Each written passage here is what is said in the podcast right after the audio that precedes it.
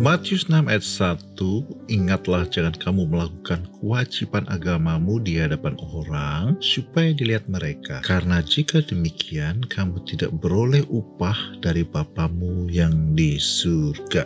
Tentu saja Tuhan Yesus menyindir orang Farisi yang beribadah supaya dilihat orang, tapi Tuhan mengatakan tidak boleh begitu. Pertama, kalau kita melakukan ibadah supaya dilihat orang, motivasi ibadah kita sudah sama sekali salah. Kedua, kita tidak ada kesungguhan dan tidak mengalami faedah dari ibadah itu sesungguhnya yaitu bertemu dengan Tuhan, menyukakan Tuhan, dan memperoleh upah dari Bapa di surga. Upah itu menunjukkan ada sesuatu yang Tuhan berikan kepada kita ketika kita melakukan ibadah. Yang terpenting tentu saja adalah ya kita bertemu dengan Tuhan, kita disegarkan, dibaharui, kita mengalami pemulihan, mengalami sukacita, kelegaan, kelepasan, kesembuhan, dan yang terpenting Tuhan suka dan menerima ibadah kita. Sebab itu jangan pedulikan apa pandangan orang ketika kita beribadah, tapi lebih apa yang disukai Tuhan dari ibadah kita. Amin.